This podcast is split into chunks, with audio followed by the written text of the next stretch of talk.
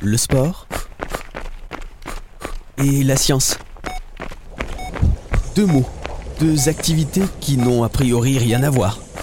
Et pourtant, la science, le sport et la santé sont totalement liés. C'est d'ailleurs ce qu'on pourra découvrir cette année dans la fête de la science 2023 partout en France. Elle aura lieu du 6 au 16 octobre en France métropolitaine et du 10 au 27 novembre en Outre-mer et à l'international.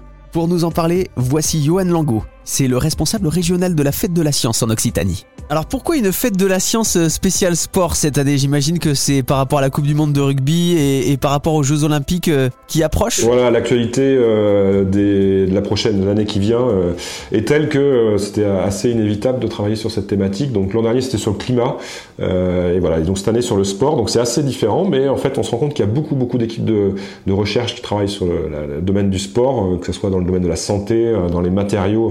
Il y a vraiment beaucoup d'applications scientifiques dans le sport et le sport, le sport progresse grâce euh, à la science et c'est ça qui est intéressant de montrer. Oui, c'est d'ailleurs grâce aux travaux de la science hein, qu'on a appris que le sport était bon pour la santé. Alors, il y a beaucoup de chercheurs qui travaillent dans ce domaine euh, et qui voient les effets bah, sur plein de domaines de la santé euh, de, pratiquer du sport euh, régulièrement. Donc on est vraiment dans cette euh, logique de dire, voilà, le, scientifiquement, la démarche scientifique, c'est quoi? C'est on émet des hypothèses et on va prouver scientifiquement que bah, ce qu'on pense est vrai et du coup derrière le démontrer, publier. Donc il y, a, tout un, protocole qui s'appelle la démarche scientifique et c'est ça aussi qu'on veut montrer. Et donc par exemple voilà, prouver que le, sport euh, est euh, bon pour la santé, eh ben, ça fait partie euh, de recherche. et il y a plein de domaines où on travaille sur l'effet du sport, sur les cancers.